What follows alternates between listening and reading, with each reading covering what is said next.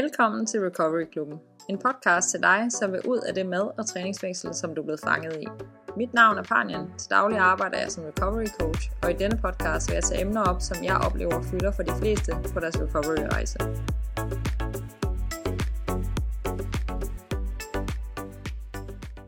Da jeg udviklede min spiseforstyrrelse sådan for alvor, så var det meget styret af restriktioner, regler og konstant at holde regnskab med, hvad jeg spiste og hvor meget jeg bevægede mig. Sådan cirka lidt over et år efter, at jeg havde tabt mig løbende, og min krop blev mere og mere presset, der havde jeg min allerførste overspisning. Dengang der anede jeg ikke, hvad der skete. Jeg følte bare, at jeg havde mistet kontrollen fuldstændig, og jeg kunne overhovedet ikke forstå, hvorfor jeg var så sulten, og hvorfor jeg følte mig så umættelig. Der gik jeg i panik, og min bulimi startede. Fordi jeg begyndte oftere og oftere at have overspisninger, og efterfølgende på alle mulige måder forsøgte jeg at udrense eller tømme min krop fra den mad, jeg havde spist. Jeg følte mig mega forkert, og at jeg var gået i stykker. Jeg kunne ikke forstå, hvorfor jeg ikke kunne være restriktiv, som jeg havde været før. Jeg vidste ikke, at det faktisk er det, som oftest sker.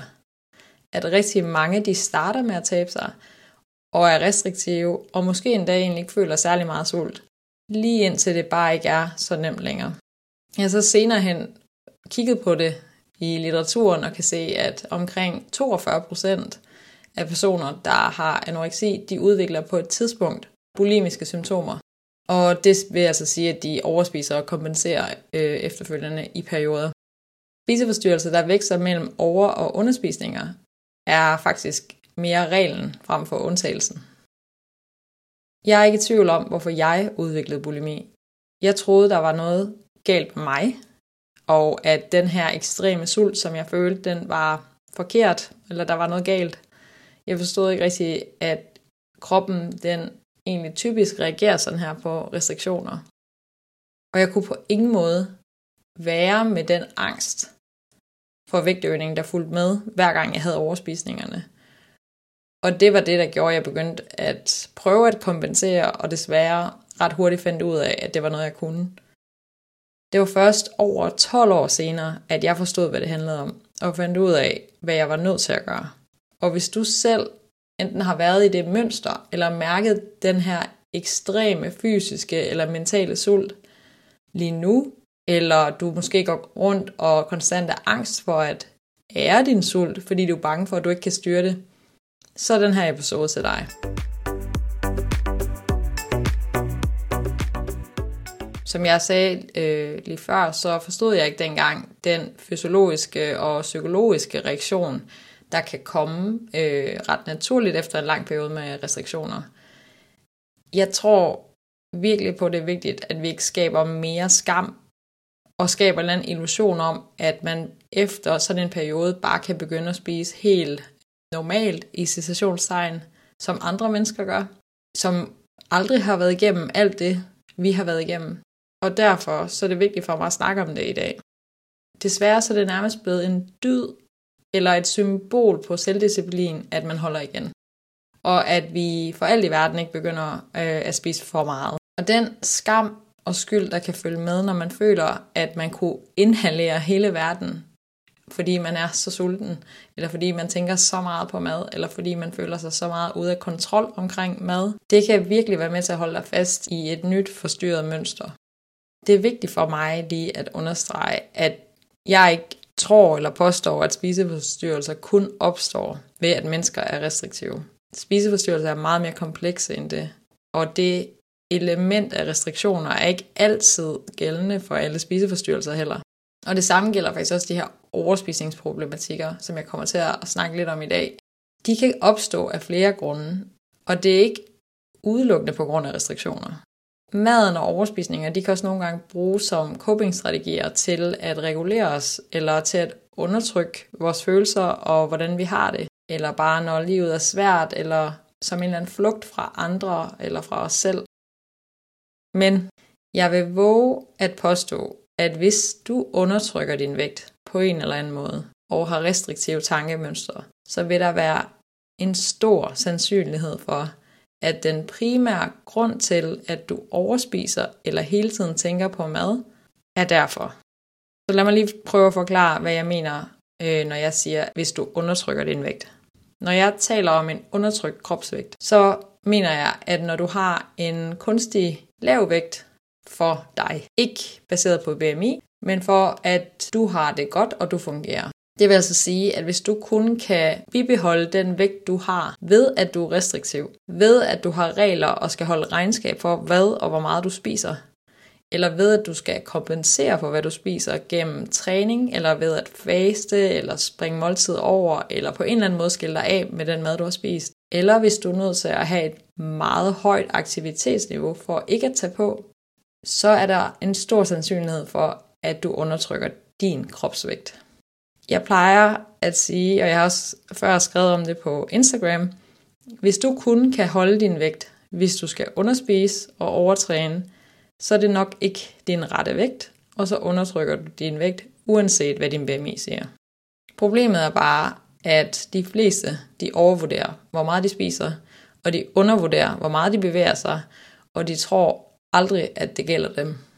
Men det her det er vigtigt at tale om, fordi det giver meget lidt mening at begynde at forsøge at mindske for eksempel følelsesmæssig spisning, hvis du går rundt og undertrykker din vægt.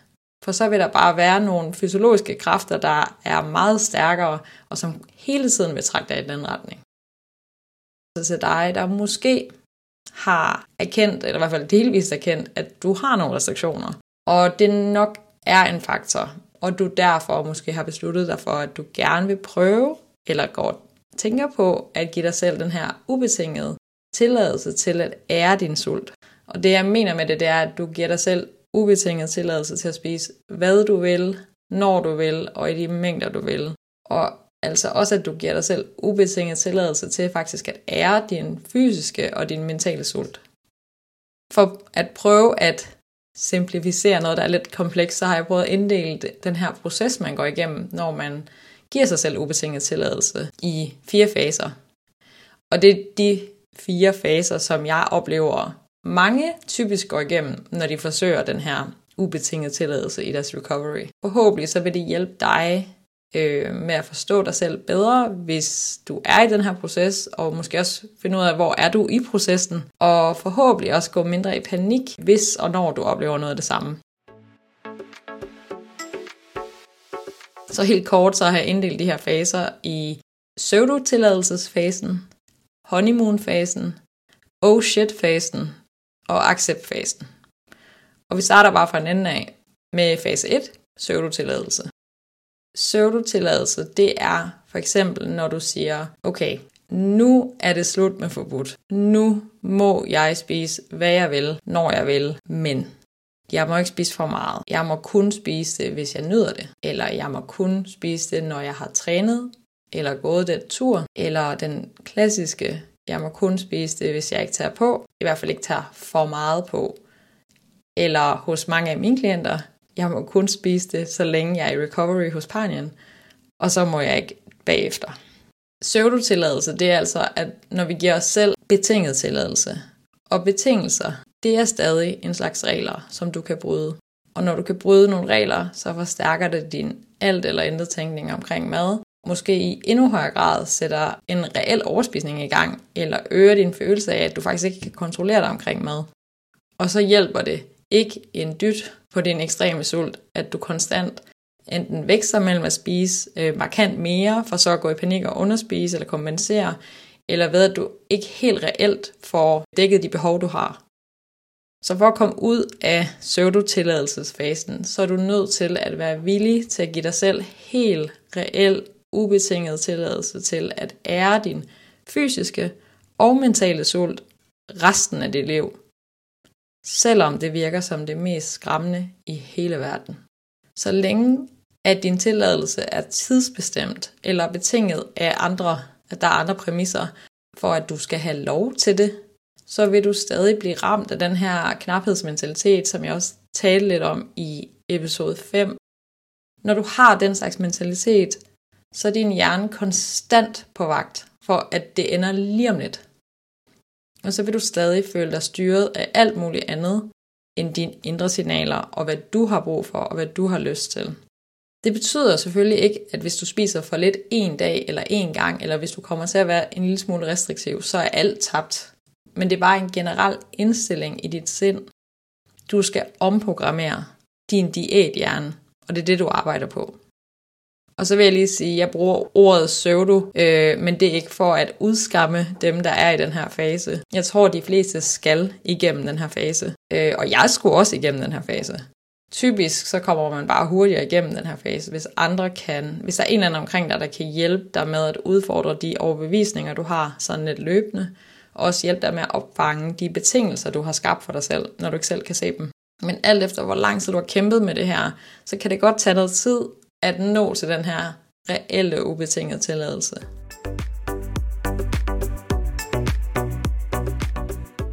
Når du så virkelig begynder at give dig selv den her ubetingede tilladelse, så vil du komme ind stille og roligt i den her fase, som jeg kalder honeymoon-fasen. Og øh, nogle gange, så kan man godt sådan få sådan et billede af, at alle i recovery, de er mega bange for at spise og begynder at græde hver eneste gang, at de skal spise et måltid, eller får mega angst.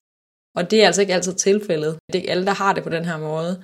Og hvis du aldrig har haft det på den måde, så er der ikke noget galt med dig. Rigtig mange kan faktisk også opleve en helt lykkefølelse lige pludselig, når de giver sig den her tilladelse. Fordi at de virkelig må spise alt, hvad de vil, og alt det, der har været forbudt. Du skal virkelig ikke skamme dig, hvis der er lidt i dig, der nyder det her. Måske så oplever du ikke en specifik lykkefølelse er at være i den her honeymoon-fase, men du får mere en følelse af, at alt mad, som har været forbudt, bare er meget, meget spændende, og smager meget, meget øh, lækkert, og du tænker, at du faktisk aldrig vil kunne stoppe dig selv øh, og stoppe med at spise det her igen. Det kan også være, at hver gang du bare spiser lidt af det her, der har været forbudt, så føler du, at du ikke kan stoppe. Og det er helt normalt. Når noget har været forbudt, så kan det meget let komme op på en pedestal. Og vi vil typisk meget hellere have det, vi ikke kan få. Og det gælder ikke kun mad. Desto mere forbudt noget er, desto mere så tænker vi på det, og desto mere er vi interesseret i det. Men på et tidspunkt, når du reelt har givet dig selv lov til at spise det, der har været forbudt længe nok, og du ikke konstant dømmer det og vurderer det, så vil mad komme ned fra den pedestal og blive mere neutralt. Så der vil ikke være den her samme opdeling af, at der er noget, der er rigtig mad og forkert mad, eller det der lækre og forbudte mad. Hvis du for eksempel lige nu konstant craver øh, faste lavnsboller, siger jeg lige, fordi vi er i februar, og du helt uden at dømme spiste hver eneste dag til morgenmad, til frokost, til aftensmad igen, alle de mellemmåltider, du havde måske i løbet af dagen, og du fik ikke noget andet end de her faste lavnsboller. Hvor mange dage, eller hvor mange uger, tror du, at du vil blive ved med kun at have lyst til at spise de faste lavnsboller? Vi mennesker bliver sensorisk mættet, eller i hvert fald mindre tilfredsstillet af at spise det samme igen og igen.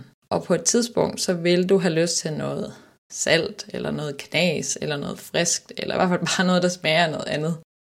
Du vil opleve på et tidspunkt, at mad ikke føles så magisk, og det bliver lidt mindre kaotisk. Det sker i takt med, at du dømmer dig selv mindre for din valg, og at du mindre og mindre forsøger at kontrollere og kompensere for det, du spiser. Men det kræver, at du ikke konstant banker dig selv i hovedet i den her fase, for så bliver det meget svært. Og det får os så hen til øh, fase 3, hvor at du på et eller andet tidspunkt øh, går i panik. Der er navnet oh shit-fasen. Øh, de fleste vil opleve, når de endelig begynder at spise mere, så stiger deres appetit faktisk markant for en tid. Pludselig så kan du blive fuldstændig overvældet af alle de sultsignaler, du mærker, og føle, at du bare konstant er sulten, og at du tit ender med at spise øh, store mængder af mad. Og her så vil de fleste tænke, oh shit, det er mig, der er i stykker, der er noget galt med mig, jeg er undtagelsen, som ikke kommer til at kunne styre mig selv, og aldrig øh, vender mig til den her mad. Det kan ikke være rigtigt, jeg har lyst til så meget, osv. Ekstrem sult, som er det, jeg oplever, den her appetit øh, bliver, det var for mig, at selvom jeg gik i seng om aftenen med en komplet udspilet mave, fordi jeg spiste så meget, så kunne jeg vågne midt om natten med en knurrende mave og bare være dødsulten. Det betød også, at jeg hele tiden følte, at jeg havde overspisninger, fordi jeg spiste meget mere, end jeg plejede, og langt over det, som jeg troede var mit energibehov. Og stadig så tænkte jeg hele tiden på mad. Det her ekstrem sult, der er nogen, der ikke så godt kan lide ordet ekstrem sult. Man kan måske sige, at det er normal sult i en ekstrem situation. Fordi din krop oplever den her vedvarende sult eller underspisning som en ekstrem situation. Man kan i virkeligheden sige, at ekstrem sult er en naturlig respons på restriktion. Fordi mad er et helt basalt behov for vores overlevelse. Hvis nu du holder vejret længe nok, så vil du have brug for at tage en kæmpe indånding på et tidspunkt, når du får muligheden for det igen. Hvis du ikke får væske nok, så vil du ikke kunne tænke på andet end at få et koldt glas vand, og du vil drikke meget mere, end hvis du bare drak regelmæssigt i løbet af dagen. Hvis du ikke får søvn nok, så vil du også på et tidspunkt blive mega presset. Og når du endelig får lov at sove, så vil du have brug for at indhente den søvn, som du har tabt. Mad er ikke en pind anderledes. Du har brug for mad for at overleve. Og hvis du har været restriktiv længe og presset din krop, så vil du have en gæld, du skal indhente. For at din krop kan fungere optimalt igen, og for at den kan hele fra alt det, den har været igennem. Det er i virkeligheden ret vanvittigt, at vi forventer, at vi bare kan spise helt normalt, når vores situation på ingen måde er normal.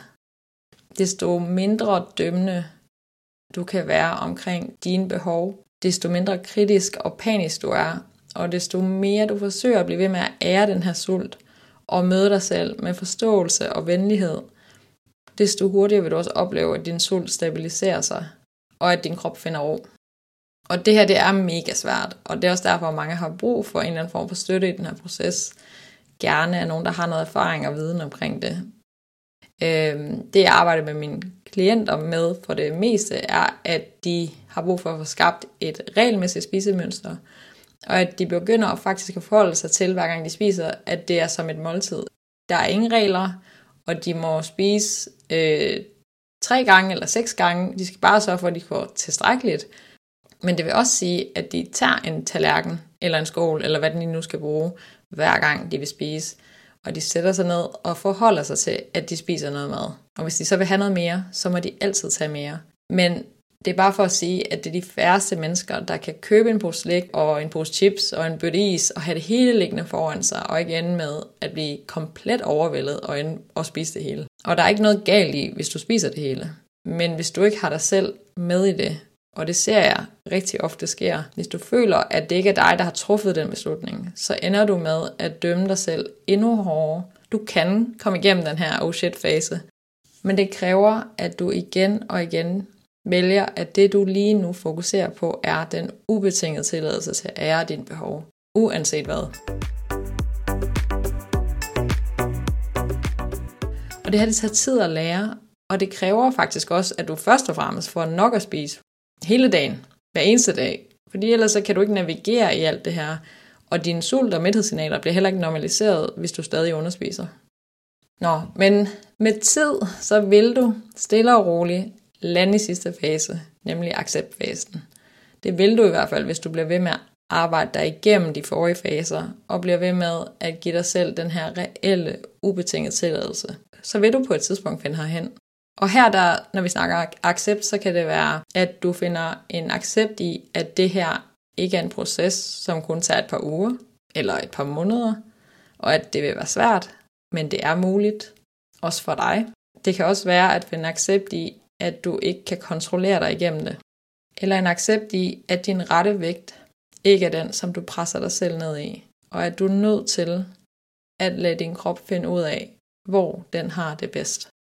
Noget du også skal acceptere er, at du ikke er en maskine, og derfor så vil du opleve i perioder, at du er mere sulten end andre, eller at du spiser mere end andre gange. Sådan vil det nok være resten af dit liv, fordi det er helt naturligt, at man gør det. Og måske vigtigst af alt en accept af, at du ikke giver slip på dig selv, ved at give slip for al den her kontrol og give dig selv ubetinget tilladelse, men at du giver slip på et tyranni, der har holdt dig fast længe nok. Det var alt for den her gang i Recovery Klubben. Tusind tak, fordi du lytter med, og fordi du deler dine erfaringer og oplevelser med mig. Og tak til alle jer, der giver podcasten så fine anmeldelser.